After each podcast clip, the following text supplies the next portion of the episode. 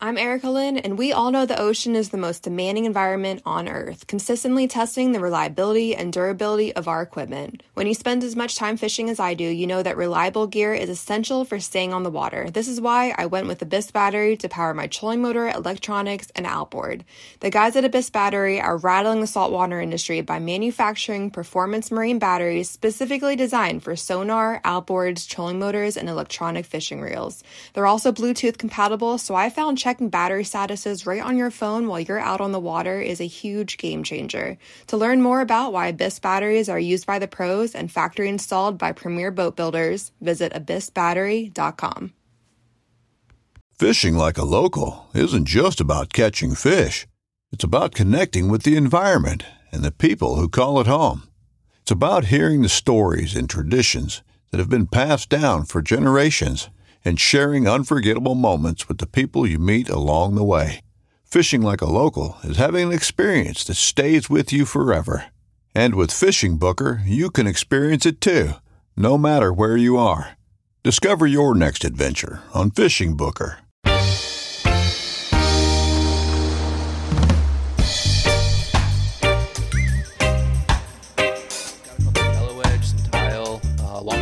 Huh? Yeah, got a long, Nice. long tail bass, which was nice. Those are always fun when they come up. Right. Um, what else? Uh, some group, some other group like scamps, things like that. Right. Yeah, uh, roast porgies. Are you targeting when you're doing that? Not really. Not really, right? No. just yeah, No. just like luck of the draw, right? Kind of. I mean, you're, it's it, to say targeting. It's kind of a misnomer because most people think targeting. They're thinking a specific species. Where Right. I'm I'm targeting a certain depth of the water. Right. right? So if I'm looking for, you know, demersal species, species that are on the bottom, I'm going to keep my jig within, you know, 20, 30 feet of the bottom. Whereas if I'm targeting something like when I was in Panama a couple of weeks ago and there's yellowfin marking under the boat, Mm-hmm. I'll drop down, you know, let's say we're marking them at 80 feet, Right. I'll drop down 100 and rip through that whole area. Mhm. So that way you're kind of in that that strike zone. You know, it's kind of just about efficiency. If you're looking for a specific fish in a specific area, Mhm. then that's where you want to hit them. Yeah, that's cool. Yeah. So yellow edge, yeah, those yellow edge are nice. They're beautiful. Yeah. yeah. My, they're they're my favorite grouper by far. Really? Yeah, yeah. yeah. Yellow edge and snowy definitely are my favorites in terms of eating wise. They're Yeah. just, I mean, you can't beat it. You're like the grouper master, right? I'm gonna say that for you. You're gonna try to stay humble when I say that, but that's that's the I've truth. caught I've caught a few. caught a few, caught Yeah. a few. Um, you know, you know, one of the things too, uh, we could probably get into this later too. Is I want to talk to you about some of the regulations and stuff. Oh, yeah. and get your opinion on that. Yeah, there's there's a there's a lot of regs that are coming out that I think are especially for gag grouper that are coming down the pipe that are that are not going to be good for the rec angler. Yeah, Yeah. yeah, And most of them kind of are better for like the pro angler, right? But at the like the rec angler, I It's mean, it's not It's going to be it's, tougher. It's going to be a lot tougher. I think they're going to have dramatically shorter seasons for Really? gags. Yeah, Yeah. If, if if not close them all together in certain areas. yeah. Wow. Yeah. All right. Cool. Well, listen. Um, thank you very much for joining me today on Memorial Day weekend. Absolutely. Memor- Memorial Day. So I really appreciate you coming in.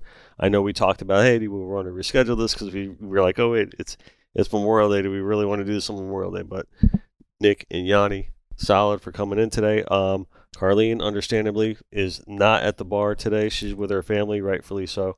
Um, we're here with Benny Ortiz on the Connected by Water podcast, powered by Joey Cardi Chrysler Dodge Jeep Ram, and fueled by our good friends at Papa's Pilar Rum, who remind you never to be a spectator. And we are drinking the sherry cask today, so Cheers. yeah, yeah. Cheers. Um, a couple things I want to bring up before we really, really get rolling. Um, number one, you have a seminar coming up in Tampa. Yeah, I've actually got two coming up in that Tampa area. I've got one on next uh, Sunday, the 5th. That's Mhm. going to be at Tampa Fishing Outfitters and actually in Tampa. Okay. Then on the 6th, I'm going to be up in Crystal River at Sodium. So there's going to Oh, be, yeah, cool. they haven't advertised that one yet, but it's coming out pretty soon. So When gonna that doing- gonna?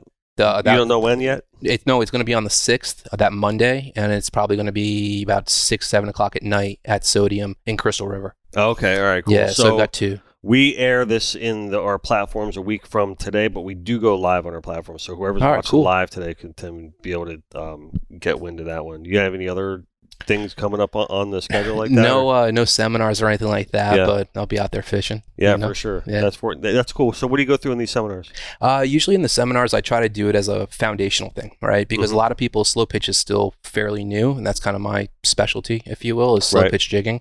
Um, so I go through, you know, the raw, the reel, the tackle, all the whys behind it because a lot of times folks see the stuff and they just don't understand why it's set up the way it is or why things are the way they are. Mhm. And when you, I feel like when you explain the why behind it, give them a little bit of the history and why it works this way, a lot of lights kind of go off in people's heads, like, oh, that makes sense. You know, Mhm. um, you know, how how am I catching a 50 pound black grouper on 30 pound braid? You know, most people just conceptually don't get that. But Right. once you walk them through it, then oh, that makes sense. You know, Yeah. I can do that. Very cool. The Mhm. other thing I want to bring up before we really get rolling is also another mention about our new Starbright program and what we're doing there. Um, you know, once again, we have teamed up and partnered. Uh, Connected by Water has with Starbright Solutions and Corey Redwine. Um, at C Redwine, at Starbright underscore com is at Instagram, and also at Connected by Water at Dennis Real Art. You could tag any of those uh, social medias in your post when you post about somebody cleaning up their coastline or the beach or doing good. Hashtag do gooder is our hashtags because we're looking for do gooders um, doing um, really good things on the coastline. And we are going to announce a winner every week. Uh, we are also going to post up about this for our big announcement on it. Um, you will win this bucket of Starbright Solutions. Um, you know, got the degreaser and you know the the reggae sponge, and we got the boat wash and all the good things. Ah, The that salt, salt off, off yeah, all good stuff, right? Yeah. um, all eco-friendly products too um, and that's really the whole point of it is the eco-friendly aspect of it um, please follow at c redwine um, corey redwine and starbright um, to see all the wonderful things that they have going on. Uh, we couldn't be more excited about this program. And again we need your nominations. We need you to nominate the do-gooders in your local area. And you know and we will be uh, rolling out the, the awards for this very soon uh, once we start getting a bunch of nominees to analyze the brand new program. So we're just starting to roll it out now. So we're going to be posting up about it and um, i hope everyone gets involved in it. it we're really excited about the program um, so and you know conservation is a big deal here, at connected by water and i'm sure it is with Oh, you yeah. as well It's huge. um, you know, and pretty much everyone we bring on here is like-minded in that aspect.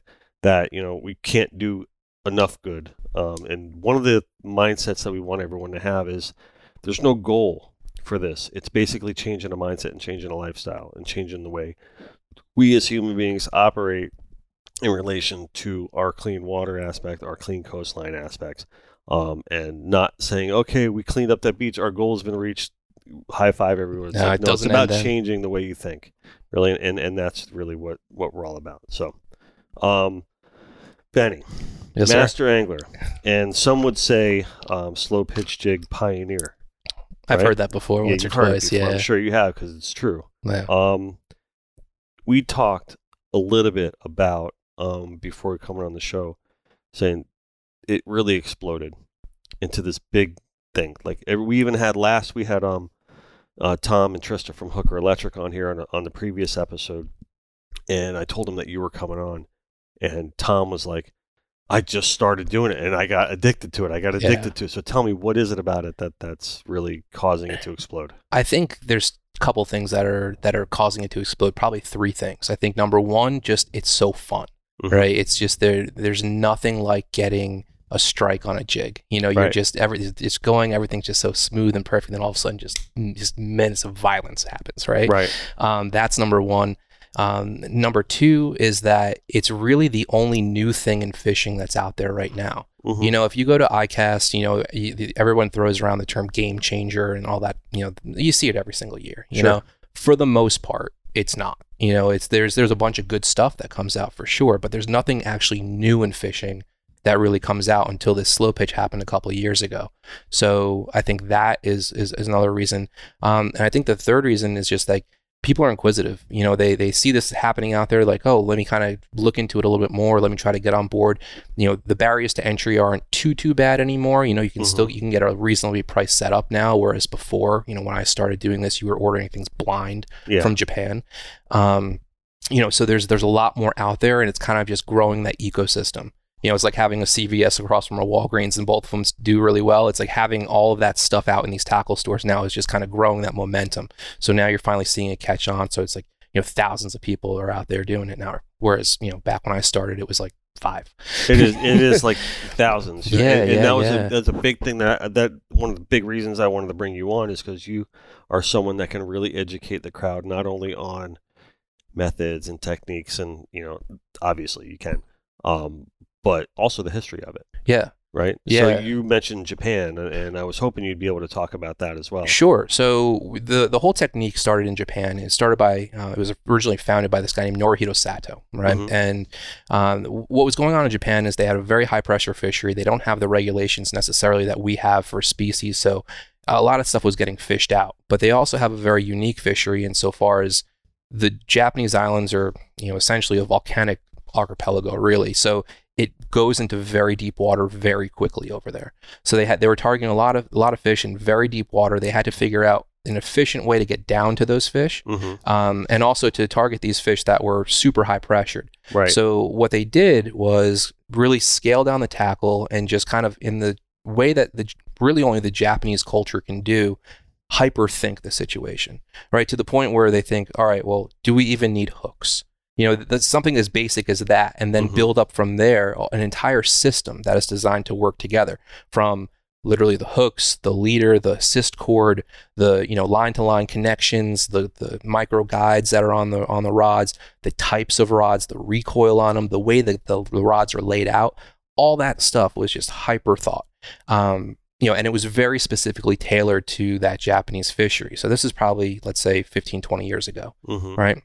So, um, you know, big companies like Shimano, one of my sponsors, um, they got into it fairly early, but they were kind of into their own thing with the butterfly jigging, right? And that's how I got introduced to jigging here in the United States. hmm So about, you know, 10, 12 years ago, I got my butterfly jigging set up, you know, the jigs and they, they they were in grams. I had no idea, you know, the conversion from Right. grams to freedom units, you know, and um, and you know, just having no idea. I'm horrible with that stuff. I always tell people I, I, went uh, to art school, man. Yeah, I don't know. And, and now, now I'm like, Yeah. I'm, I'm like, I'm like, I'm pick up a jig blind. I'm like, oh, it's about three fifty ish, you know, in grams. Um, but uh, you know, when we first started, kind of figuring out what was going on, we tried to mirror what was happening in Japan because obviously, if they were the pioneers of the technique, they know what's going on. But what we didn't realize is we really had to tailor that to this fishery here in the United States. That's what I was going to ask. I mean, it's a, Right. it's even though it's of similar kind of you know it's a similar concept. yeah similar water temps and everything like that Mhm. in, in certain areas, but similar concept. But it's a it's a lot fishery. different. Yeah. Yeah. you know, you're fishing here, for instance, you know, in South Florida, a lot of times you're fishing over heavy structure. Mhm. Um, you've got big angry grouper down there, big angry snapper down there that are going to rock you up, amberjacks, things like that. Mhm. Whereas over there, they're not necessarily structure based. It's um, you know, they're they're kind of out there in the deep water, and yeah, there might be a rock or something, but it's not like fishing a wreck necessarily like it is here. Um, so yeah, it was really it was a, a very expensive game of trial and error, Right, really from I the bet. beginning. You know, because a lot of the sites, and this is you know now Google, you can translate a whole page, you know, from Japanese to English, and it's relatively coherent, you know. But back then, you really couldn't. So it was just looking online, trying to find the limited amount of videos that were out there. Most of the stuff was in Japanese. It was very difficult to find information. So we kind of took the bare bones information that we could find Mhm. and just started applying it over here. And when we took their, you know, exactly what they were using over there, started using over here, we started really, you know, we started hooking up with fish, but we really got our asses handed to us a lot of times. So we realized, all right, something's off. Mhm. We got to tweak some some things. Um, that's where we kind of we went a little bit heavier with our line to try to find the balance point between strength and thinness, and we can go into that stuff in, in a little bit. Sure. But um, you know, just getting it dialed for this particular fishery took probably two or three years before before Wow. I, I got it to the point so where you were. I was like I was like, all right this Yeah. is this is what we need here, okay. right? And then after that, it kind of branched out where people are now. Um, you know, now they're using like micro electric reels. There's, you know, Mhm. people are using ultra thin diameter lines, you know, down to like 10 pound test and, Right. you know, a I thousand thought feet that was water. the significant thing about Tom telling me that he just fell in love with it. Fell in love with it because Mr. Electric Reel, Mhm. right? You know, he's used to going brrr, and Right. there Yeah. A little push But- button But fishing. he's like, no, man, I'm, I'm, I'm fishing. I'm fishing. This is great. He was Yeah. said he was having a blast. He was addicted to it. Yeah, you know, they have these these new reels out right now. Um, you know, they're they're this big. They're like tiny little reels Mhm. that are not much bigger than a regular conventional reel that are electric reels. So um, they have plenty of capacity. They have all the drag you could ever want, and you know, you can fish all day long jigging that reel just like a regular conventional reel, and then when you're done, hit the button, come Yeah. on up. Wow. You know, Yeah. personally, I'm not an electric reel Yeah, guy. that's not you. You know, I, I think um I, I- think there's something sporting about about actually actively reeling the fish up. Right. You know, I kind of think of uh, slow pitch jigging as like the archery of of fishing. Gotcha. You know, it's like you're you have you're you're not using bait. You know, you have these little tiny hooks. You've got light line, and it's pure skill. You know, out there. Mhm. Whereas bait, you can throw down whatever, hit a slab of something, and you know, fish will come along and get it. yeah, and- jigging is definitely a different animal. Much different. You know, and um, and even you know, if I mean another different animal too. If I can liken it to another kind of method, would, would be if you're like rooster fishing in Costa Rica, Yeah. and you get the poppers, and you just like cross water, you're just like nonstop. It's like man, after a while, you're just like, Uh huh. I gotta stop this. You know? but yeah, but jigging, you know what I mean? Yeah. Same thing. Uh, take me to the difference between the slow pitch though.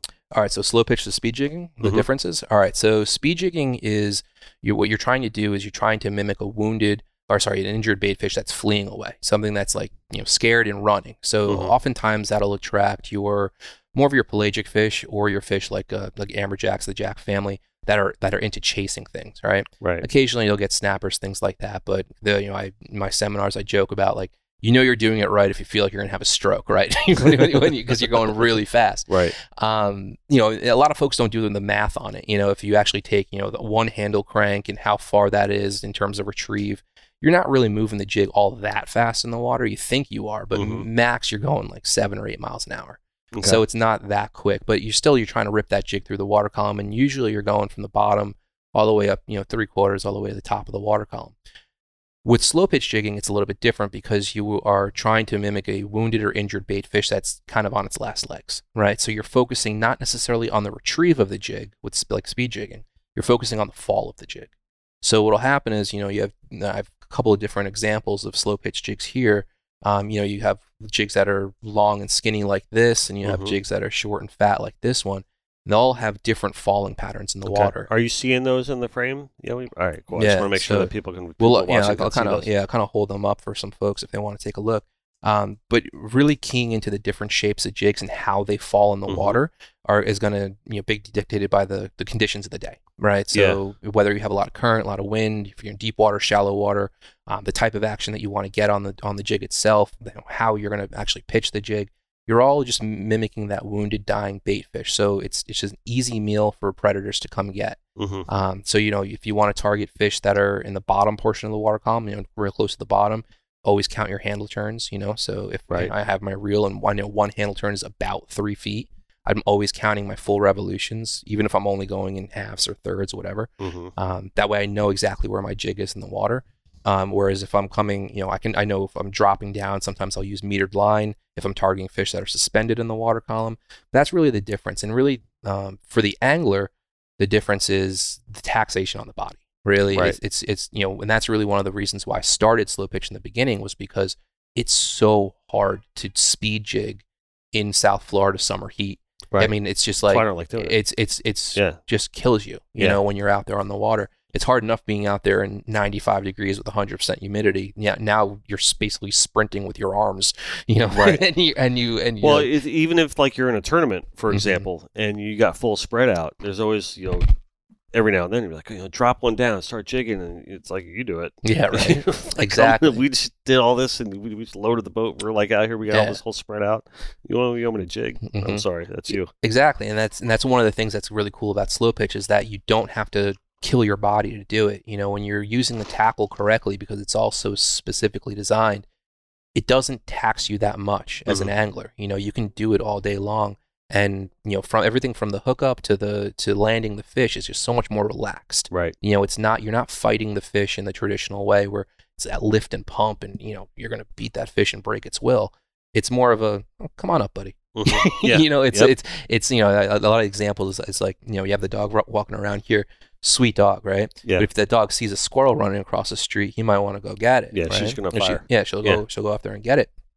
Same thing with the with the fish with slow pitch. It's like you know it's this kind of docile fish just hanging out, but it sees this fluttering thing. Mhm. That its, its instincts are going to go and strike it. But just like that dog, if if it goes and tries to go after that squirrel, if you pull back on that leash really hard on that dog, it's going to fight harder because Right. it's going to want to go. But if you kind of gently walk it around, it's going to go with you a lot easier. Same thing with the fish on the way up. You know, after that initial, you know, couple runs down, most of the time the way up is actually really, really calm and, and smooth because Mhm. you're not fighting that fish and it doesn't I don't want to say it doesn't realize that it's, you know, going up, you know, to to the boat, but it, it sure seems like it.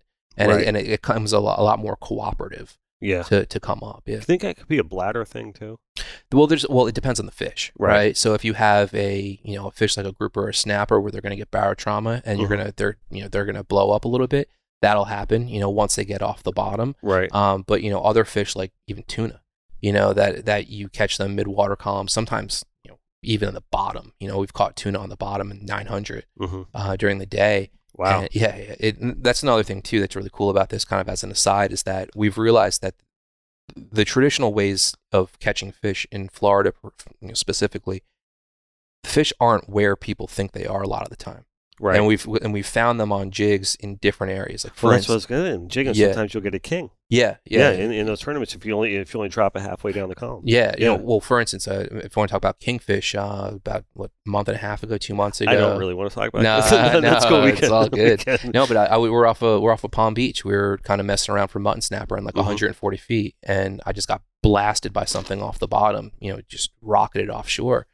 Turned out to be a almost 60 pound kingfish, Mhm. and landed it on a jig. And people were just like, they, minds were blown. They're like, "I've Yeah. never seen a kingfish that big." And, it was- and they were like, "It looks so relaxed when you were just kind of slowly winding them in." Yeah. You know, um, yeah, it's it's pretty cool. Yeah, that's cool. You brought some rod setups over there. I did, yeah. I you brought want to take those out here? Sure, yeah. Let me take. Be right back. Yeah, yeah. We're cash here, man. You see some of these lures. You know, the cool thing about these lures, man, it's like they're little works of art. They're like modern art, though. Like you never see these jigs. They're like if you look at like, yeah, yeah, exactly. If you look at like a like a traditional like American lure, like like a Rapala or something like that, it's like those are like classic works of art. You know what I Mhm. mean? But if you look at these, they're just like like like uh Calders, like the mobiles or something like that. They're like It's- little works of art. It's man. Really cool. Yeah, I mean they're It's heavy. yeah. This one's a 300 grams, so that's about 10 ounces, give or Wow. take. Um, and this is kind of on the the mid size, I guess you could say. I fish jigs up to five, 600 grams, Oh wow. depending on how deep we are. Okay. Yeah, but um, yeah. So we brought over a couple of setups. Um, this is kind of my general all around setup here. This is um, this is a Shimano Ocea Jigger 2000. This is Okay. kind of a jack of all trades reel. Um, on this, I have 20 pound Power Pro, so not particularly heavy line, Mm-hmm. and then I have it to a 50 pound leader here. And I, I shortened the leader just so you could kind of see With the this fluoro? knot. Yeah, this fluoro leader. Okay. Um, you can see that knot that I have there. That's called a PR knot. That's called pretty. Yeah, right. That's what PR stands That's- for. yeah. That's a good job on that one. Yeah, Nice. so this is um, part of the reason for this knot here is because you can see the guides are really small. yeah. And these aren't even the smallest of, of the guides that you'll see on slow pitch type rods. This is a game type slow J uh, by Shimano, um, the medium version. But in order to get through these guides, you need to make sure that you have a very slim line to line connection. So you Mhm. can't use really bulky knots. You know, a lot of times people are like, oh, Yeah, I the like to use not uni, gonna work. uni. It's Yeah. eh, not Yeah. going to work so good. Um, and also, this is a 100% connection if you tie it correctly. So Mhm. you have, you know, you retain all of your breaking strength uh, between your braid and, you know, your fluorocarbon leader. So most of the time, if you're going to break, uh, if you know if you get hooked up on the bottom or something like that, because that happens occasionally, you'll lose it at the knot here as opposed to losing the the whole leader up front. Um, I have this one set up here to uh, two hook or a two hook rig on top, and generally speaking, um, you know you'll have two hooks on the top, two hooks on the bottom for most setups, and these are 3.0 Gamakatsu hooks. Okay. And kind of the unique part about these is um, you'll see is the barb is on the outside of Oh, these okay. hooks. You can see that right there. The barb Why? is on the outside. The reason why the barb is on the outside of these is because when the, the jig's kind of doing its thing in the water, sometimes it'll flip and it'll catch your leader. Mhm. By having the barb on the outside, it slides off right there. So it doesn't get caught and it doesn't foul up your jig. So you have a Mhm. less, less fouls on your jig that way, but still retaining the actual, you know, catching power Yeah. of the barb on the outside. Um, and you use these little tiny hooks and, and just kind of, for instance, I So that barb on the outside says just as effective as a hook. Yeah. Yeah. just as effective. Yeah, absolutely. I've noticed no difference in terms of hookups. Mhm. Um, you know, sometimes when I use a deeper water setup, I'll go to a single larger hooks, usually like a six aught. Mhm. Um, I'll use kind of a and just have one on top, one on the bottom, just to have a little bit less moving parts down there. But for the most part, this is the setup that I run. I run to a, you know, my terminal connection here is a 50 pound fluoro. Sometimes I'll use 60 pound fluoro to a swivel, a Mhm. ball bearing swivel on top. These are spros. Um, use a split ring to connect to um, to my hooks, and then the split ring will is what I'll use to connect my jig. So my hooks are always independently swinging Okay. of the jig. The reason why that is, and the reason why you don't want to tie directly to the jig here, you don't want to give any any kind of advantage to the fish where they can kind of pry out the jig by moving their head. Right. By having that independently, the jig can do its own thing up here, but you're going to have pretty much a direct connection to your line, Mhm. irrespective of where that jig is all the time. So it's going to keep a, a nice connection. Now with the the smaller hooks though, um, you know, a lot of times people see these these types of hooks and they're like, "What kind of fish can you catch with them?" I on these particular hooks, I've you know I've caught 70 pound AJs, I've caught 50 pound black groupers.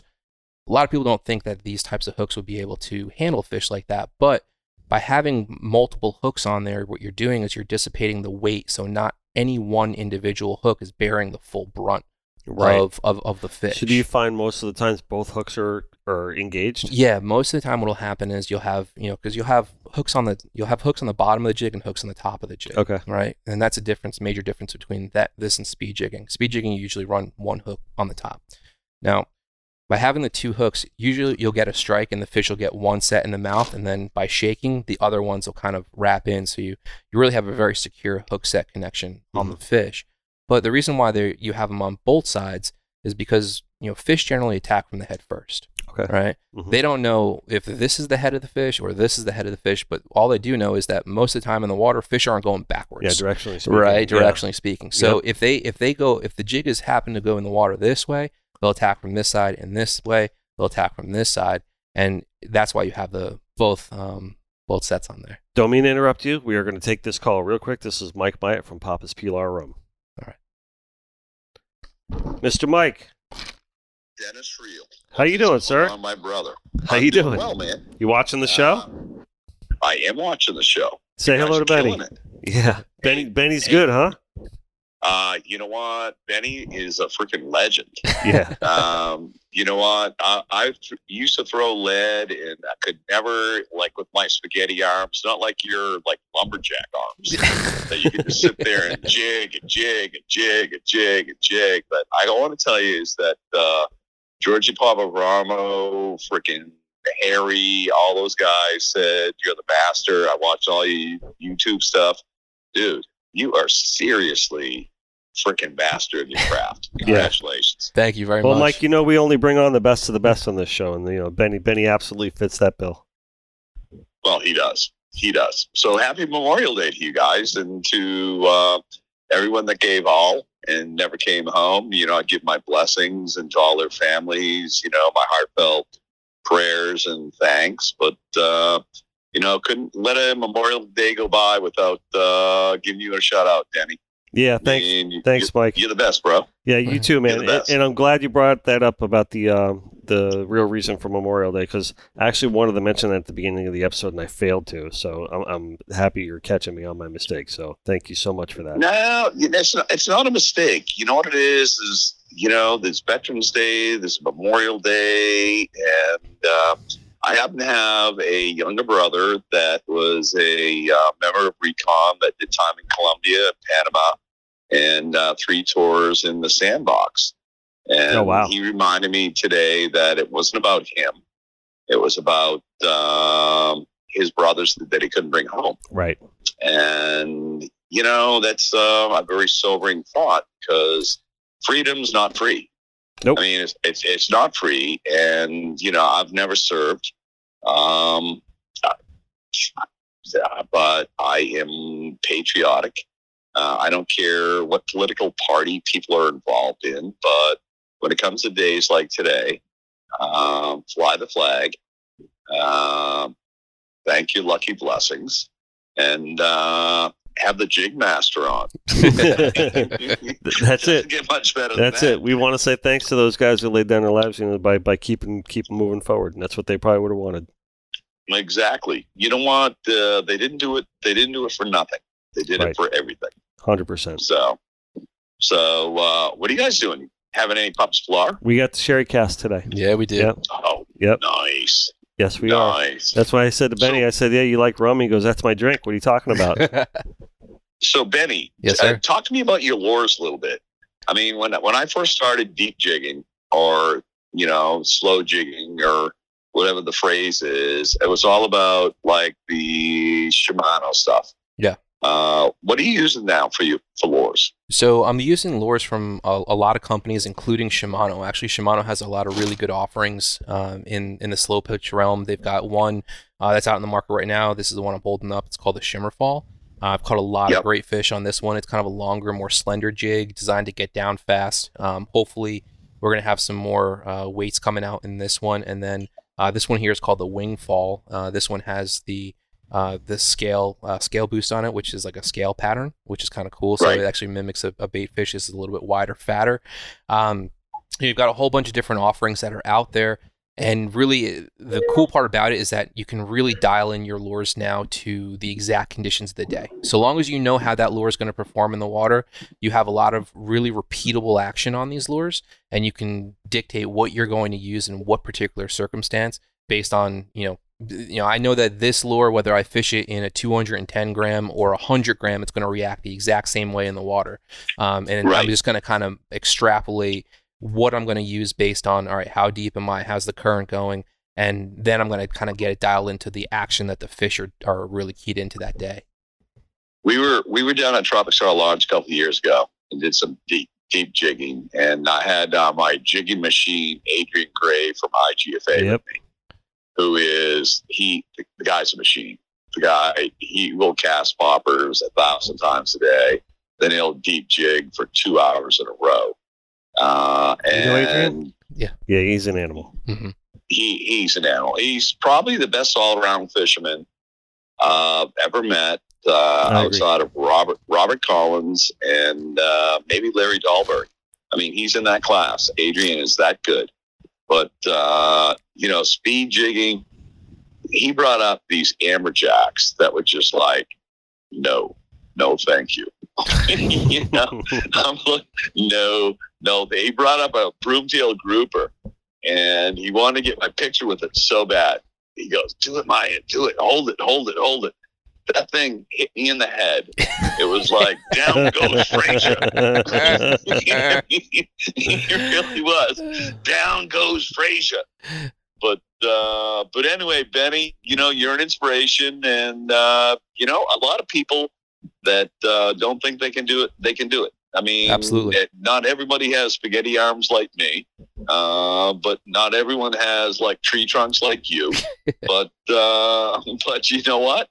Uh, you, you're getting it done. You're bringing it to everybody, and it's it's very appreciated. And you know, from the, the team at Papa's Pilar, and you know, we love uh, we love Denny and his whole team to pieces.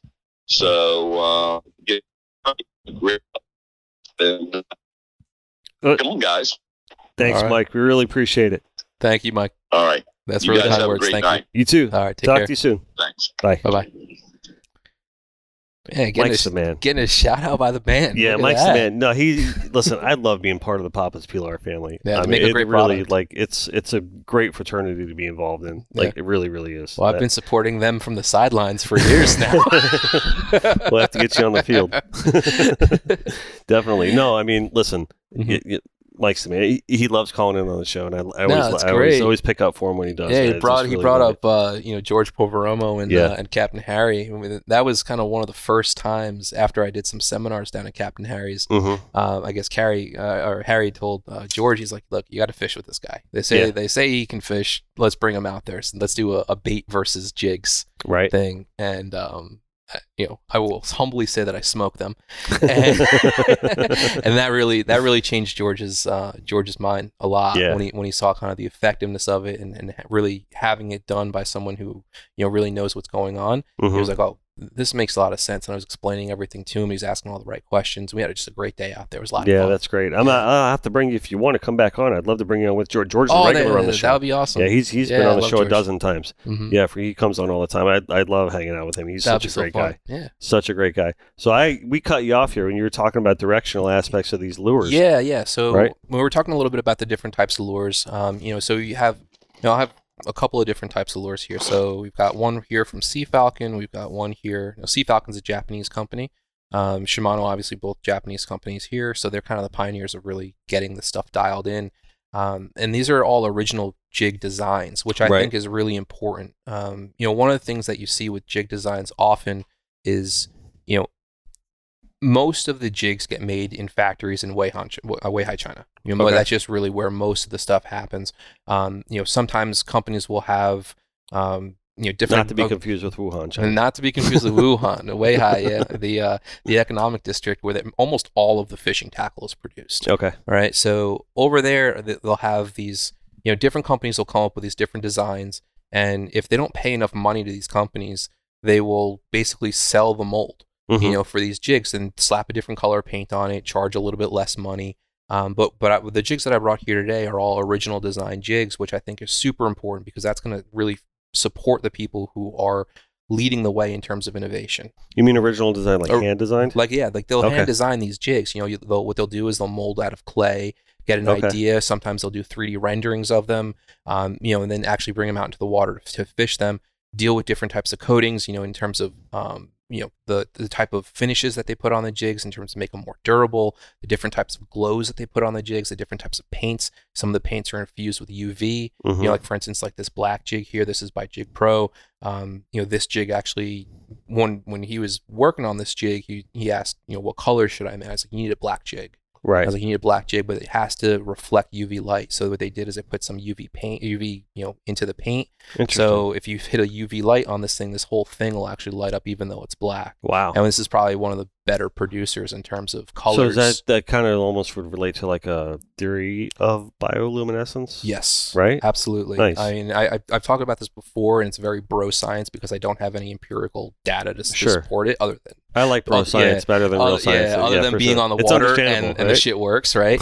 so what I've what I've found is that it's not necessarily the glow that makes fish hit jigs. Mhm. Um, what I have found is that if a jig reflects UV light, if you can flash a UV light on it and it actually kind of lights up on there, not just the glow part, but the actual jig itself, so like Mhm. oranges, um, whites. Uh, if it has UV in there, the black will will even do it. For whatever reason, fish tend to key in on those more than jigs that don't do that. So I mean, with the with the whole Roy G. Biv aspect of it, right, Mhm. and the light and losing the, the, the colors and the violet is Yeah. like the last one, Right. right? I guess that kind of makes sense though, because if Yeah. you're gonna already cut to the chase and make it glow, then it's probably gonna get lost Right. and one, be pointless by the time it gets down to where it's right. going. Right. One step further than that is that you know a lot of the colors that we see up here, and this is what you brought up. What we see at in our visible light spectrum here above the water is going to be drastically different than what you see at 100 feet, 200, 300, and then you get down to 500 plus, where it's basically pitch black. Mhm. Right. So there's something else that's going on. Those fish still have eyes. Golden tilefish have Sure. eyes. Right. And it's not because there's an abundance of light down there. They have to be keying in on something else. And the only thing that'll go through, you mentioned Roy G. Biv, that's the visible light spectrum. But one step beyond that is the ultraviolet spectrum.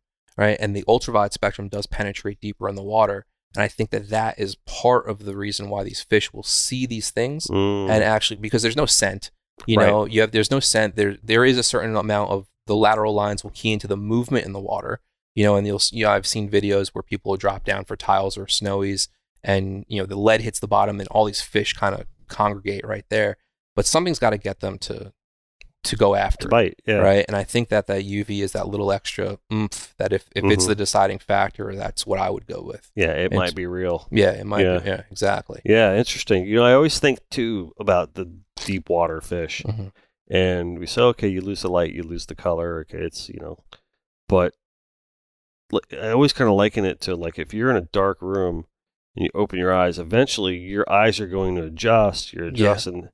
How must that be for those fish that are always down there? yeah just perma all perma the time. dark Yeah, it's with too perma dark for us. yeah but to them, they could probably see just like it's yeah that's normal because they've adjusted for so long that way. Yeah, and then you have other fish that you know I mentioned before. That's bro science, right? yeah, there it right? is. You know, other fish that I've mentioned before, like tuna. You know, where most of the time they're up in the you know upper water, mid water Mm-hmm. column, and so there's plenty of visible light. But you'll find them. You know, we caught maybe a month ago. We caught a, a blackfin, probably 25 pound blackfin, literally on the bottom fishing for tiles. Thing hit peeled Wow. offline. We're like, oh, this is a monster tile, and then it kept peeling offline. We're like, this is not a tile, you know. And it comes up, and it's got all these, you know, it had a hatchet fish. It had all these little black fish in, in its belly. Yeah. And this thing's been down there like sword ground deep on the bottom. If you think about it, though, Yeah. man, I never really thought about it that way. And this is as someone who paints fish for a living, Yeah. right? The tuna eye is very different than most fish, and it's almost more like swordy, Right. kind of the way the eye is structured. I mean, it's not like as bally as that, Mhm. but you And- know what I mean. But it's but it's got that wide pupil. Yep. All the way up and down the water column. Yeah, All but day long. but it can't be like it's but it comes up and up and down too. So Mhm. it's got to be versatile. It could be why that eye is shaped the way it is. Might be. Yeah. Very interesting. Right. Wow, So we're Um, breaking new ground on the bro science book here today. right. So going back to the the tackle here that I have, I mentioned that I had 20 pound Power Pro on here. Mhm. So a lot of people, when you tell them that you're fishing 20 pound line and you're fishing for a large grouper, they're like, "What is going on in Right. your head? You're not, gonna-" you know."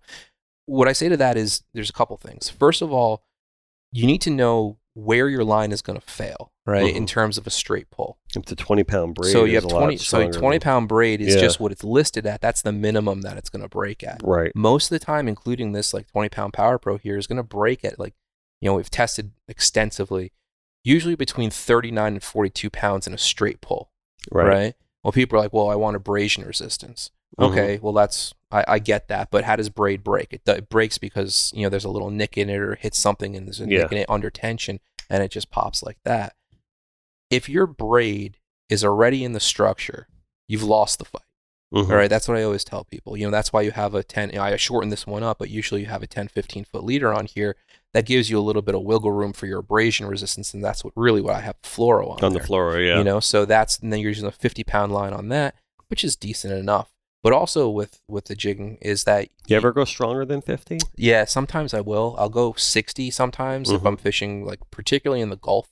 If I know I'm going to be in an area where there's a lot of gag grouper, The monsters. yeah, Yeah. I'll, I'll bump it up to 60. When I was in Panama, when you know we were like Cubera fishing, hmm I I actually went up to 80. Wow. So it was yeah. So and usually people don't fish 80 on the there. teeth ever give you issues? the, t- the teeth, you know what? They're more to the front. They're more to the front, you yeah. know, with those big dog fangs that they have on them. Yeah. But if you're looking at a toothy thing like a barracuda or a king or a wahoo, that thing's like a scissor. It's going to Yeah, cut through right. anything, irrespective of what you put down there. So the way I look at it is, if you know, on, on like a king or a wahoo, if I if my hook happens to land in the right spot, cool. Let's Sure. let's rock Yeah, and roll right. with it, right? But if it doesn't, that's the cost of doing business. Uh-huh. You know, I'm fishing for the bite first, everything else secondary. So once I hook up with a fish, I'll do everything I can to get that fish to the boat. But sometimes mm, you're not going to be able to. right. You know, that's just how it goes. Um, but but with a line and that straight pull, this reel here is going to put out about 23, 24 pounds of drag on its best day, right? And if this line breaks at 39 to 42 pounds in a straight pull, I can have this thing locked. And a lot of people don't realize how how how hard 23 pounds of drag is to Mhm. hold. You know, that's a lot of drag that's on there. You can really fish that lighter line and be able to land these larger fish at higher drag settings than you would think usually. Um, and also, you really don't have to play necessarily with that game of the you know setting your drag to a quarter of your breaking strength of your line. You know, if you had 20 pound line, you'd set it to five pounds of drag or something Right. like that. You don't really have to because you got this really parabolic rod that's going to absorb a lot of the shock, and you've got your leader on there that'll also absorb some of the shock. So you don't necessarily have to worry about that popping off. Right. You know, with your with your And braid. it's not as if you're really just once you get it to the side of the boat, just pulling it up. No, yeah, you're not. Yeah, you're you're, not it gonna- up or net it exactly. Yeah, Yeah, right. you net it up, gaff it, and sometimes you can you know flip a smaller fish, but I wouldn't recommend it too too much unless Yeah. you really know what you're doing. Not like those guys that video you see those guys oh, like that. jeez. That's man. What's I- that all about? you know, there's some things you can do for YouTube views, Yeah. you know, and and so how like how strong your product is, and there's other like you know just being reasonable about it. Um, but you know, one of the reasons why you're using this diameter braid is because one of the central things for slow pitch is you want to stay as vertical as possible in the water. Mhm. So you want to have as least water influence on your line as possible. So the smaller diameter, Right. the better you're going to be able to stay up and down. Right. So the deeper I go, generally speaking, the thinner diameter I'll fish. Mhm. So if I'm in, you know, 200 feet of water, 300 feet of water, I'll maybe I'll use a 30 pound braid to a 50 or 60 pound leader. Whereas if I'm in six, seven, 800 feet of water, I'll bump it down to a 20 pound or 15 pound braid because that that water influence that's on there. I mean, think of it. If you know, if, if this was the regular line and you actually wove it into like a, a, a square, right? Right. That if you put that in the water, how much that current would affect that square of line. It's the same exact Like thing. It's just area. yeah, exactly. Yeah. It's the same exact surface area, just in a straight line. So you're going to get all that water influence on it for 900 feet of water. Yeah. And that's a lot. So it's kind of like a sail that's down there and it's actually being affected. So if you want to drop down and you want to be as straight up and down as possible, you want to have the thinnest, strongest line that you can possibly have. So that's why I'll drop down to that 20 pound. Is that the reason for the narrower spool too? The narrow spool is actually just for line lay, right? Okay. So it, it, it does a couple of things. So if you can see kind of where my thumb, my thumb kind of fits directly here on the spool. Yep. So most of the time, I'll I'll either control the spool with my index finger underneath here or my thumb up here. On these Oceas, that's kind of cool because you can. It's really all one hand operation. you have to worry about too much of the yeah, back and I don't. I don't have to worry about the line lay going back Right. and forth too too much, especially when I'm jigging because sometimes it'll bunch up on the sides hmm you know but th- with the the narrow spool it kind of reduces that and then with a, a, a you know a reel like this it's got the auto engage so i can just click it and i'm in and i'm completely a one hand operation right here whereas a lot of other reels that are on the market right now they don't have that auto engage feature on them so it's kind of a two hand you're always you know you're dropping and then sometimes the jig will stop halfway down and it's, you know Yeah, let me let me yeah. fumble around with it whereas this i'm I have two hands on at all times Tight. I- you know boom bang I'm, Nice. I'm, I'm in and i'm playing and especially when i'm down on the bottom you know i'm, I'm checking bottom all the time all the time so down up down up all the time so that's a that's a really beneficial feature of this but the thin but the thinner spool on them um, really does help with that line life. so this one here this has got about 600 yards of 20 pound on Mhm. it you know if i bump it up to 30 i can get 500 yards on it and then if i go into real deep water let me grab this guy Yeah, go ahead. Take. over here. This is kind of my heavy setup. Okay. So this is what I'll use in, um, you know, where I was out in like 900 feet of water yesterday. I was using this is an Ocea 4000.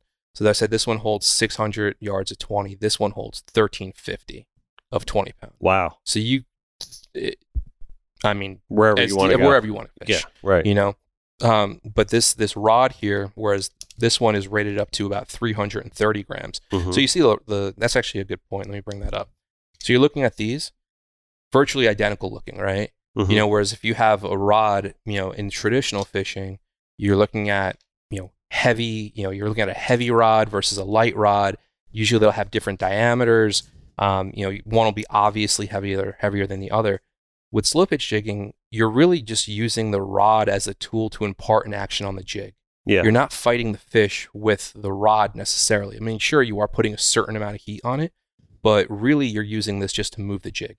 So this you're matching your rod to the jig weight that you're going to be using. So this one's rated up to 500 grams, whereas this one's rated up to 330 grams. So if I'm fishing lighter jigs, I'll go with this one. If fishing heavier jigs, I'll go with this one. Now, one step further than that, and this is kind of more into the advanced techniques, is let's say I'm fishing and I notice that the fish are keyed into certain movements, right? They're, they're keyed into something that's maybe faster sliding action, Okay. right? I know that this rod is going to produce a very slow, deliberate action, very slow fall of the jig in, within its weight range, right? But if I take a rod that's rated for heavier jigs, right? So if I use this, let's say this one's 210 grams.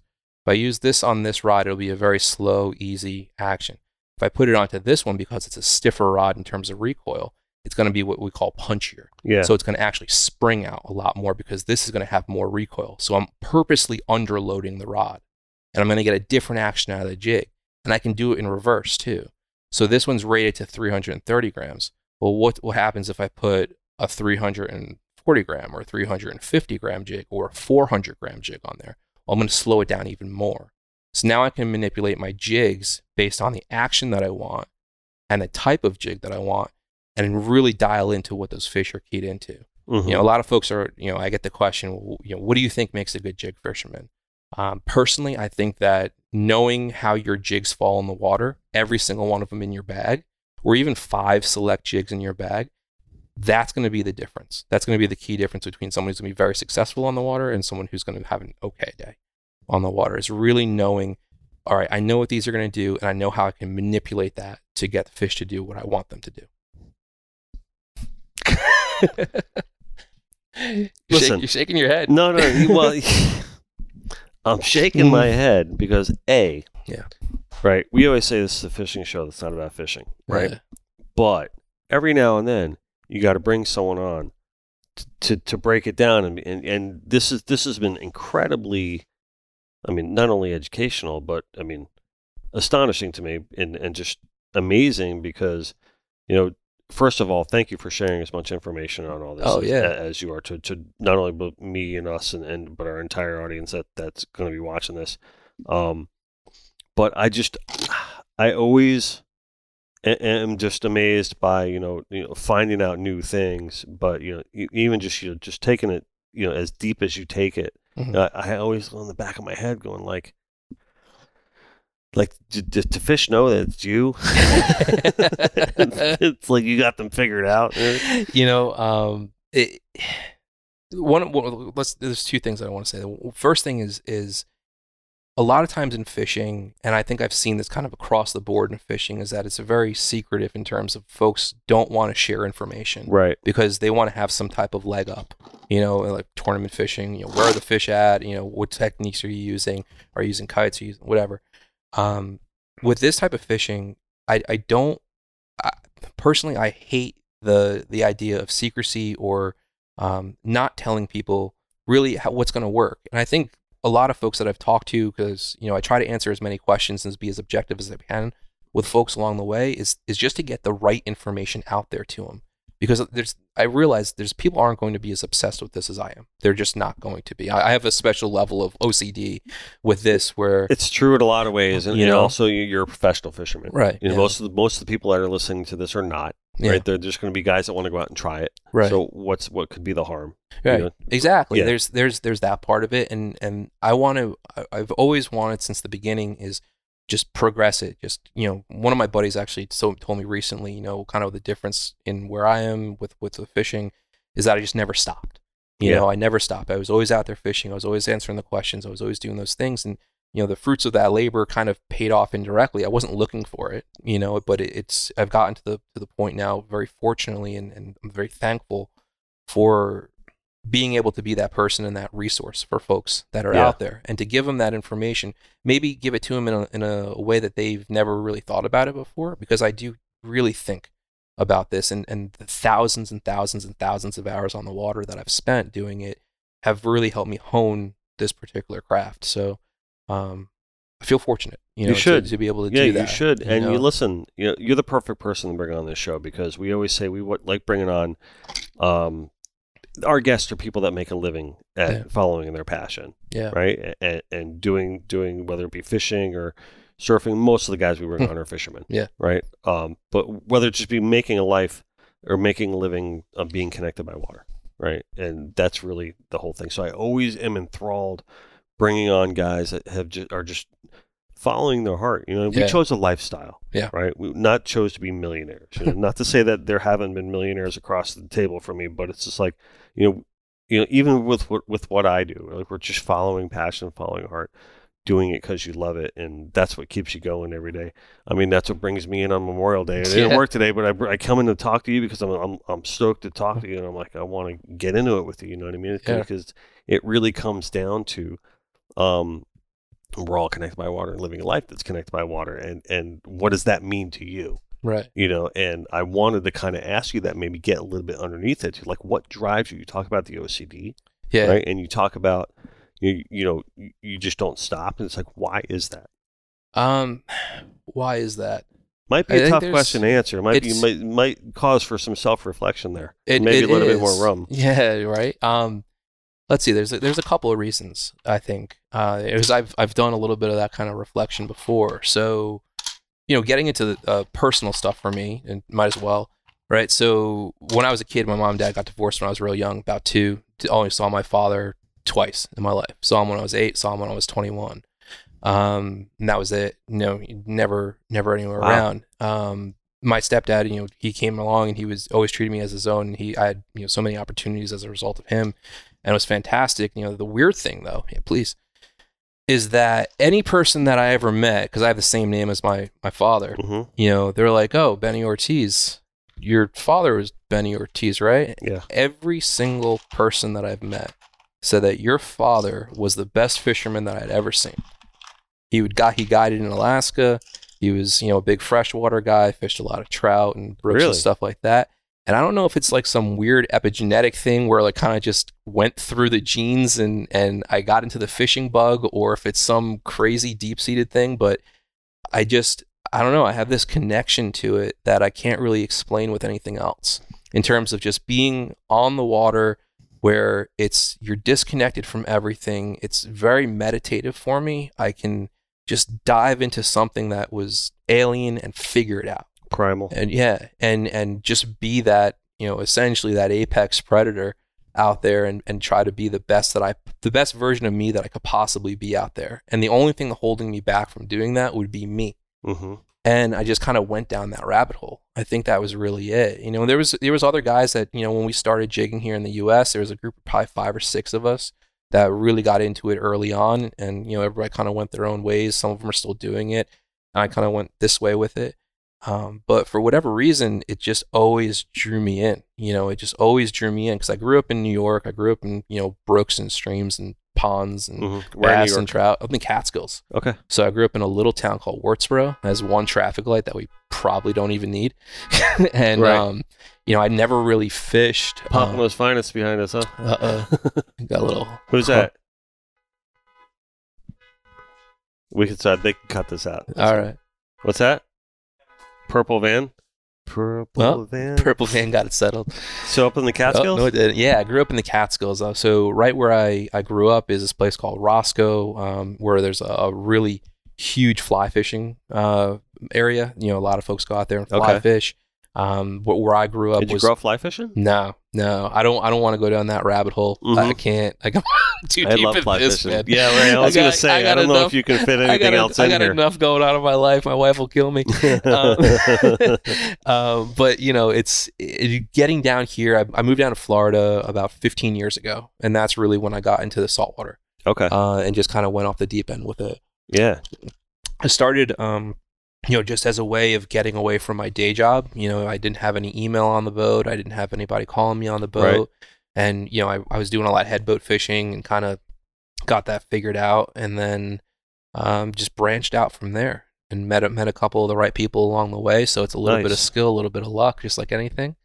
And uh, yeah. That's interesting to, to to get beneath that a little bit with Right. you and, and just you know, I mean, I, I always like this is the first time we're ever speaking. Yeah. Right. And so, and I think it's important to mention that for for context in the show. And I love meeting people for the first time on the show because you could really get like good those when you have like a good first talk with something like sometimes that's like nothing's better you know Yeah. and it's so cool. But I always find I find it really interesting when you say like you saw him at eight and you saw him at twenty one, but then to find out that he was really a great fisherman. Yeah. That's that's really extremely interesting to me. Yeah. Um, but like, how does that affect you? Like when you saw him again when you're older. Yeah. So, Did I you mean, guys talk about that? Yeah, uh, here's the no. Um, here's the here's the messed up part. So the the time that I saw him when I was 21 was at his mother's funeral. Oh man. Yeah, and I was I was there, and the the strange part is, you know, I stayed really close with his brothers. He had Right. three brothers, and in particular, my uncle Mark, who he actually he married me. He's you know probably one of my best friends in the entire world. I I love him to death, and you know I was I was standing there. It was me, my mom, and uh, and my uncle Mark. We were standing there, and he just walked right past me. Didn't Really? even, didn't even say hello. Really? Yeah, it was it was pretty. Not That's when you start like you open up your like your Instagram account. Go, yeah. Look at this yeah, right. Um, I guess so, but it was it was more of No, I'm um. just- no, I'm I, just I'm with you. No, I got you. I'm, I'm I- and it does it does there's no no bother to me.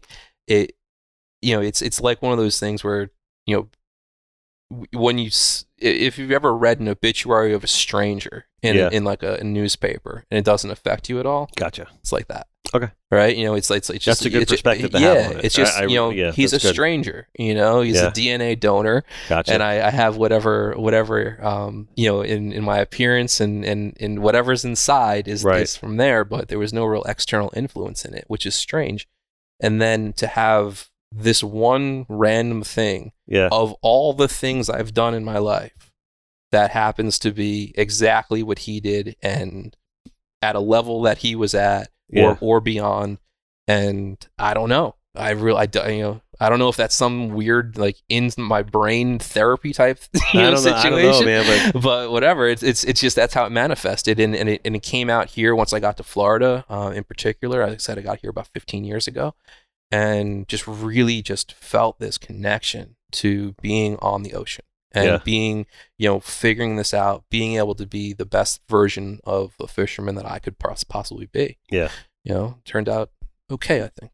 that's great, man. Now, now that's that's really that makes you you, man. That, that's really interesting to find all that out. Yeah. Um, I want to bring up too, the guy who originally turned me on to you uh, was Mike Lipsky, Oh, nice. right over yeah. over at Real Deal Real Bait Deal, and Tackle, and and I know that um, he was one of the first shops to really be on the forefront, yeah. uh, and I want to give him a shout out and be on the forefront of the slow pitch jig Mhm. phenomenon, if you will. Yeah, absolutely. So Mike, you know, he started his shop Real Deal uh, a couple of years ago. Let's say four years ago, I think it Mhm. was about, and he had a little tiny shop off commercial. The commercial shop. yeah, Yep. you know, he started out and he he barely had any stock, and he just hustled, you know, and um, he was he was a super nice guy. He, everything you know about what he was doing, I thought he was doing the right way, and you know, he he. he I, I went in there. We talked a little bit. He asked me some questions about jigs. So you know, he had this whole catalog of jigs that he had access to, and he was like, Yeah. "What should I get?" You know, and I kind of went down the, the list. I was like, "This is what you need. This, this, this, this, this." And he went and he he managed to do it, and he took that chance because he saw that this was kind of the a budding industry, you know, Right. a niche market. And of course, I would say most probably 70 80% of his business still is the the bait fisherman, the tournament fisherman, Oh, that kind of stuff. Yeah, that's Pompano Yeah. but he has the best jig selection outside of my house, I would say, anywhere in the United States. Yeah. You know, he took it to a level where he's got, you know, he opened up the new shop, which is just, it's a beautiful shop. He's got that whole room in the back, that jig room in the back where, you know, you turn off the lights and the UV glows Yep. and everything's glowing in there and it looks like a disco. It, and it's really cool. Um, and, and it's, it's, it's awesome what he's done in terms of being able to be that place here domestically Yeah. that what we were looking for in Japan when we first started this, you know, because what we were doing is you would we would look online. There was a shop in Japan called Amberjack. Um, you know, we would buy things online or from there from other shops. uh, Sometimes through folks that were actually in Japan that spoke English, that Right. would act as kind of like a third party go between between these shops. And the problem was you could never get your hands on the stuff, so you never knew what was actually going to come in the mail. So you you didn't know, and also by the way, the shipping is calculated by weight. So you're Oh, sending, wow, yeah, you're so- sending lead across the Pacific is the literally the most expensive thing that you could ship.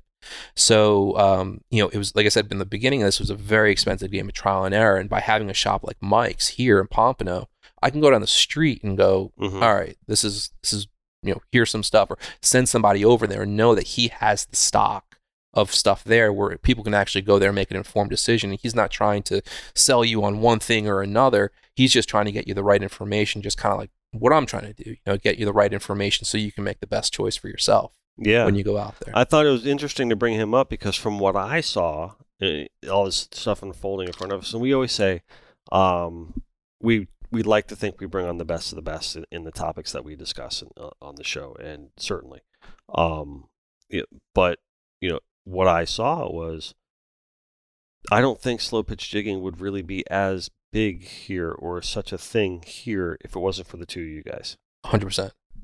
I think I, I think yeah I think that we both have definitely had an, an influence in it. I think there's some other folks as as well that that probably I'm sure there's yeah, others. There's others, sure but there's but I think in terms of accessibility Right. here in the United States, I would agree with that. Yeah. Yeah.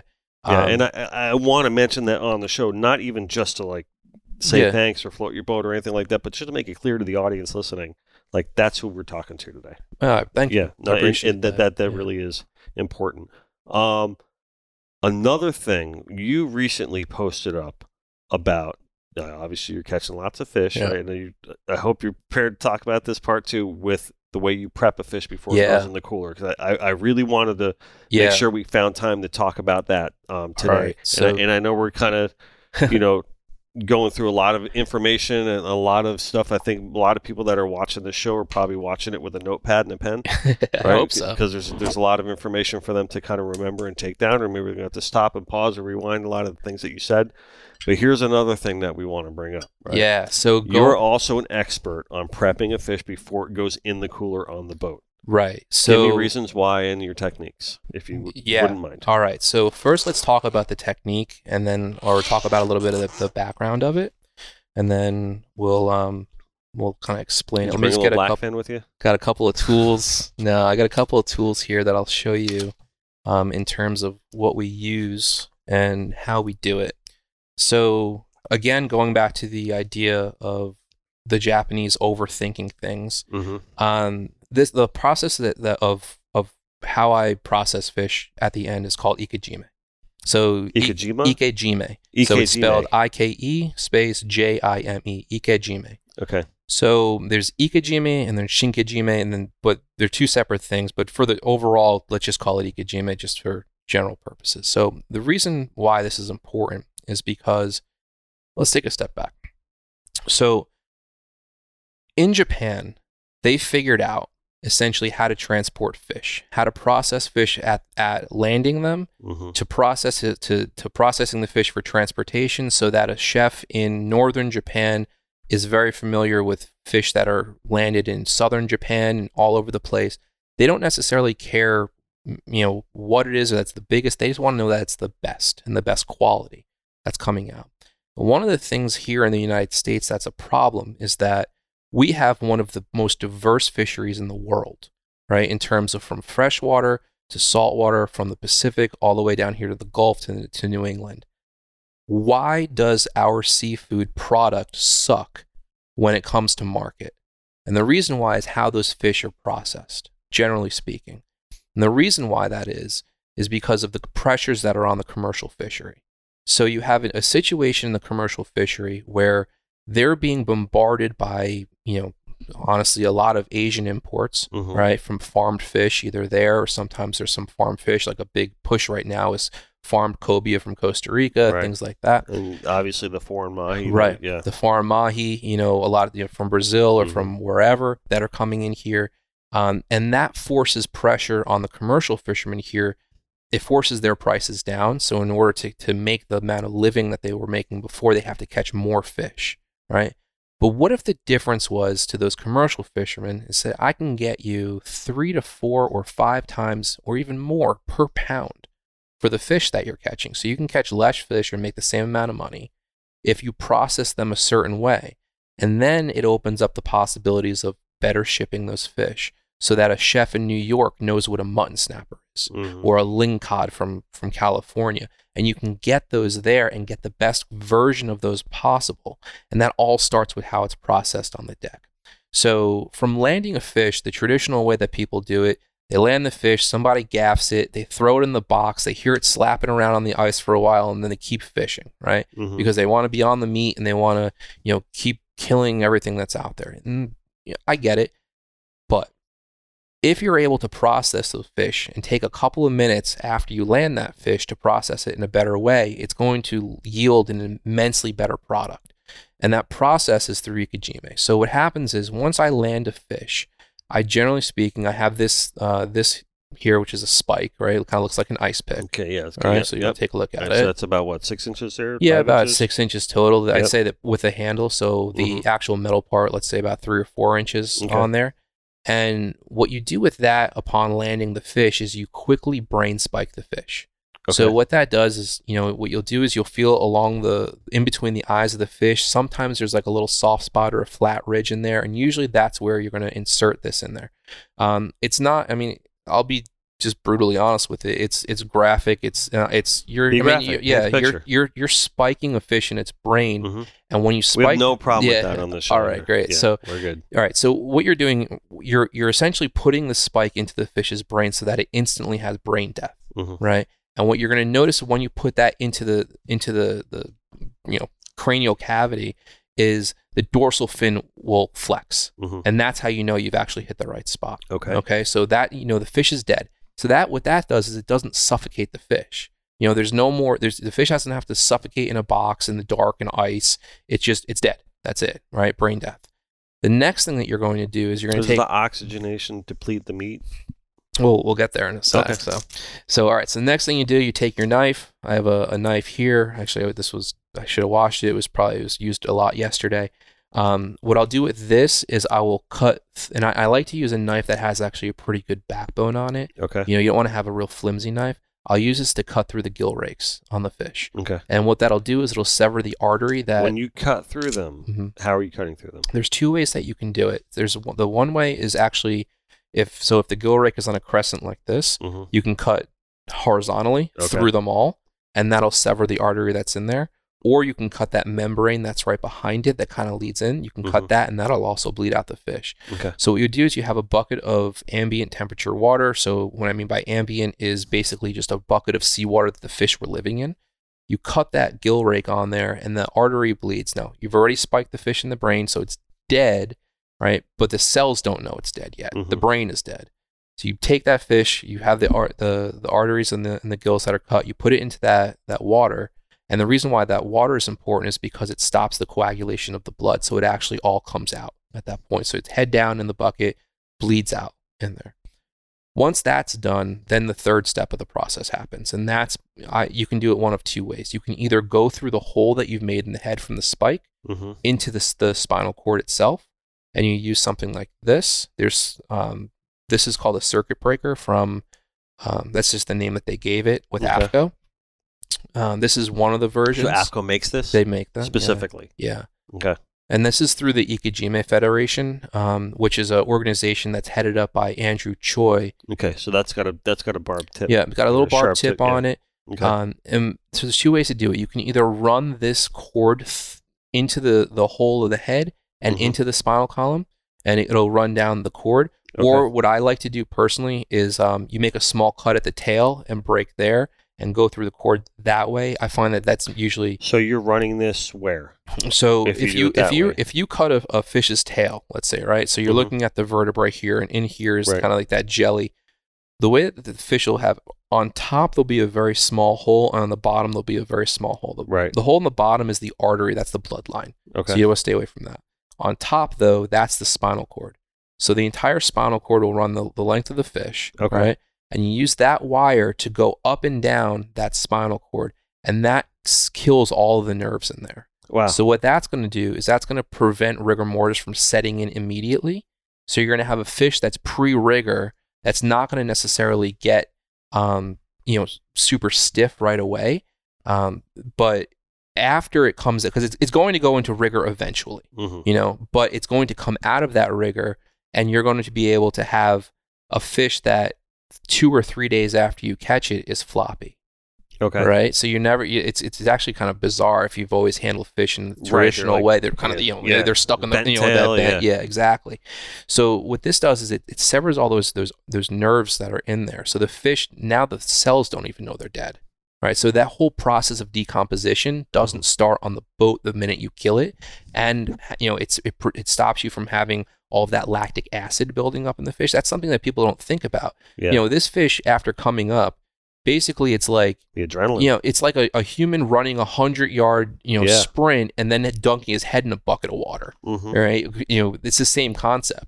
Whereas the fish comes up, it's got all this lactic acid. It just fought, literally fought for its life, and it has all of those negatives that are in the meat. Whereas when it comes up now, it's it still has the the stress of that, but it doesn't have the added stress of being in the box, having that that lactic acid buildup, having the time of suffocation that's in there. And it and the result is you have a significantly better quality of meat that now it can ship. Mhm. now you can you know now it opens up different possibilities like dry aging fish Right. which you know a lot of people sushi grade, I'm sure, is immensely Well, great better so- that way too. right so you know, one of the this like part of the goal of this is just so it doesn't really taste quote unquote fishy, right? Right. And one so one of the things that happens with the there's two things that you said that were important. The one thing the first thing was the sushi grade, right? Uh-huh. And that's really essentially a marketing term that people say. All fish are sushi grade if they're handled properly. Okay. Now, the thing that makes a fish taste fishy is the blood, is the bacteria that's in the blood, because all fish produce a certain bacteria, and that's what gives that quote fishy taste or odor. Mhm. By removing the blood that's in the fish, most of that bacteria is gone. So you don't necessarily have that fishy taste anymore, or even that fishy smell. But by pr- by processing the fish this way, it opens up to the other possibilities like dry aging. So Mhm. people always talk about, oh, we have fresh fish, we have fresh this.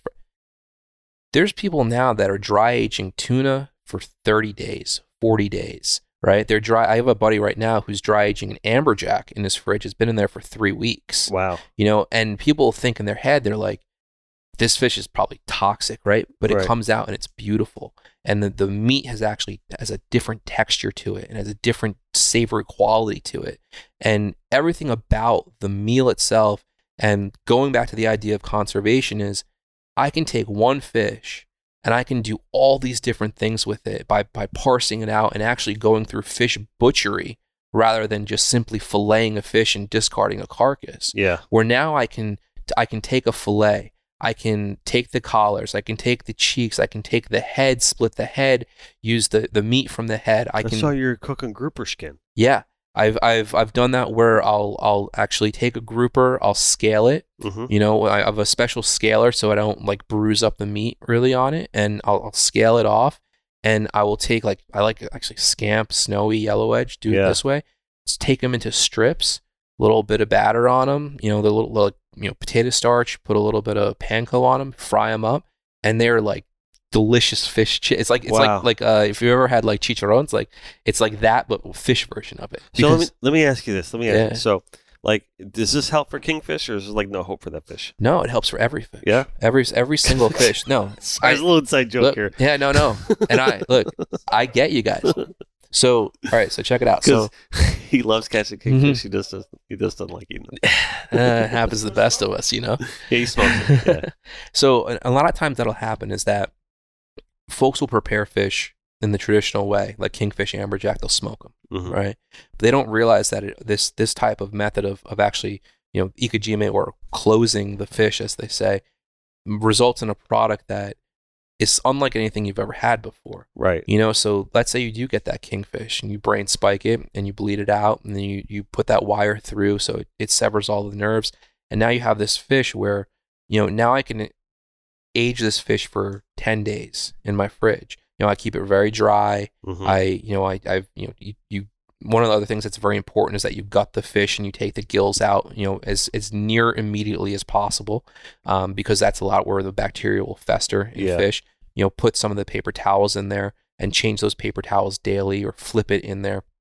Um, and the result, like I said before, is just you have this product that it's like, oh my god, what was I doing? Yeah. you know and so last uh, last week i was fishing with andrew choi.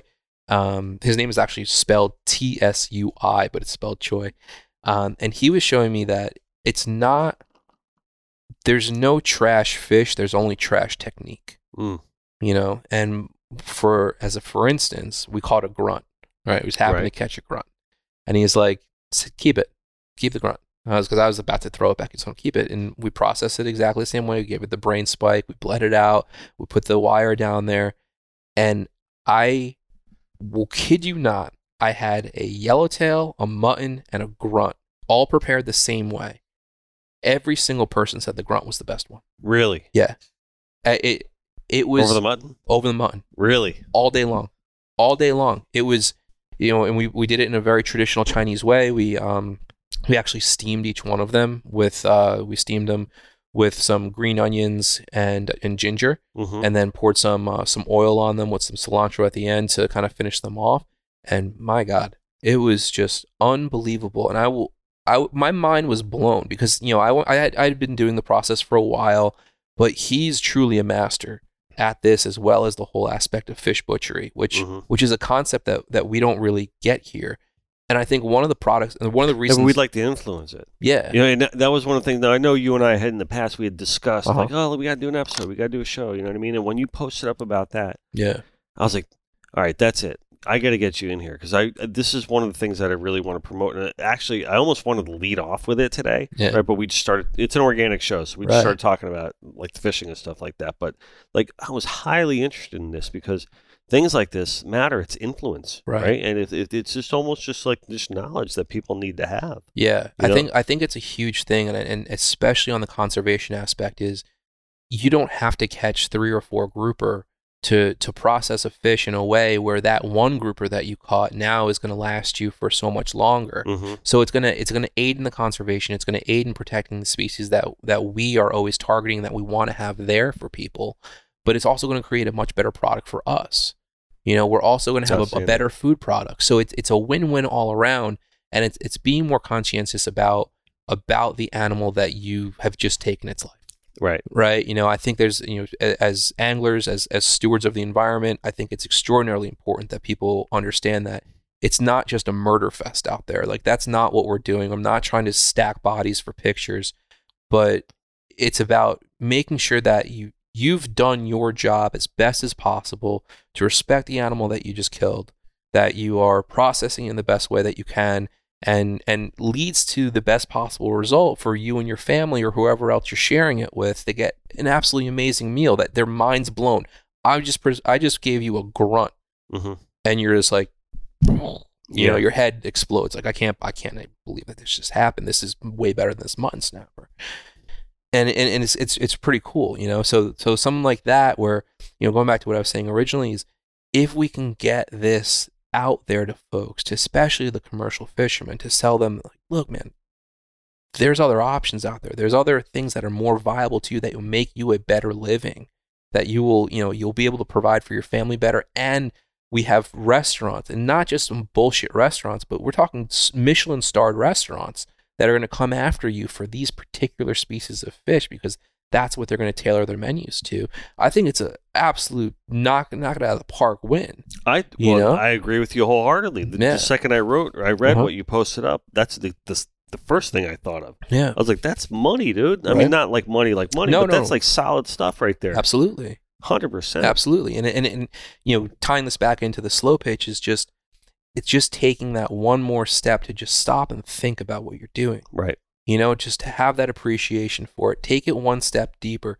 You know, anytime I talk to somebody that's really passionate about what they do and just learning about what they do, like I probably talk to you about painting and I don't know anything about painting, but you could probably tell me a whole lot and you can tell me why I chose this hue, why percent. you know exactly Yep. right all that stuff and it's so fascinating to me to hear people that have that passion about it and to be able to share that and then to just have that thing go off in your head oh that makes sense This No. that's why I love Yeah. doing other people's podcasts sometimes, Mhm. right? because then they could, that allows me the time to open up about that kind of stuff.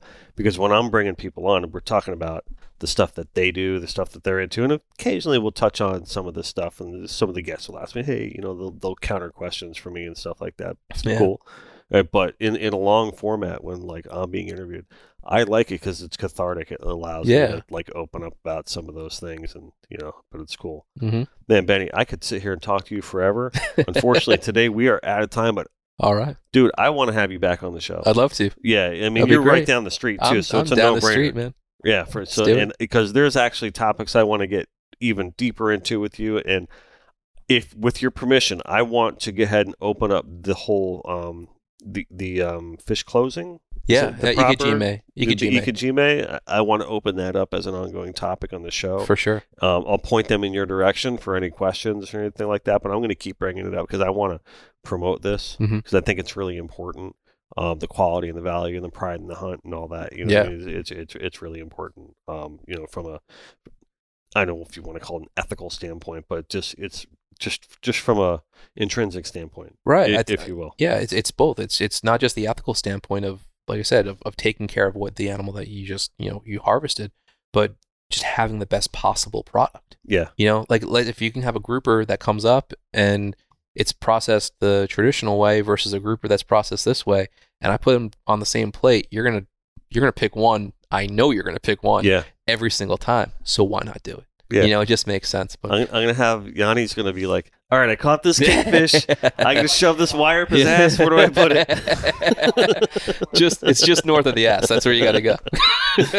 All right, listen, you guys can find him on Instagram at Mr. Benny Ortiz, right? That's he where I'm is at. master angler. He is the pioneer of slow pitch jig and just an all around um, you know, waterman and outdoorsman and you know, we really appreciate you you coming on the show today. Do we have any church announcements to make here? We got your seminar coming up. Yeah. Um, but you know, and just just stay tuned you know, to follow follow him because he's really got a lot of great things to share. Um are we good? We we have it the what? I got the sponsors, yeah, but but I just want to make sure there wasn't anything. The Starbright thing. Listen, again, we need your nominees for the Starbright Solutions um, coastal cleanup program that we're doing. Uh, it's really, really important. Tag at Sea Red Wine. Um, tag at uh, Starbright underscore com. Tag at Connected by Water. Tag at Dennis Real Art. You don't have to tag them all. You just really have to tag one of them. The message will be heard um, to to make your nominations clear. Um, all right. So I want to thank uh, thank our sponsors, Joey Cardi Chrysler Jeep Ram. Uh, if you're in the market for a new truck or vehicle, give them a call. Um, price, service, and selection is outstanding. Um, our good friends at Papa's Pilar Rum, our family at Papa's Pilar Rum, who uh, Shout out to Papa's Pilar. hundred percent. We had Mike call us today, and it's it's always nice to hear from Sir Myatt, um, and, and, and all those guys, and we really love being part of that fraternity. Um, there you are, keeping the Hemingway tradition alive. Uh, we want to thank our buddies over at Papa's Raw Bar. I remind you to eat, drink, and be local. Go ahead and download their app to get connected to your local community. Right? And um, happy, well, you can't say happy Memorial Day because Memorial Day is what it is. So I hope everyone enjoyed their Memorial Day weekend, their day off, and do not ever forget why you have that day off. Right? So right, we're going to sign off. Your ego is not your amigo.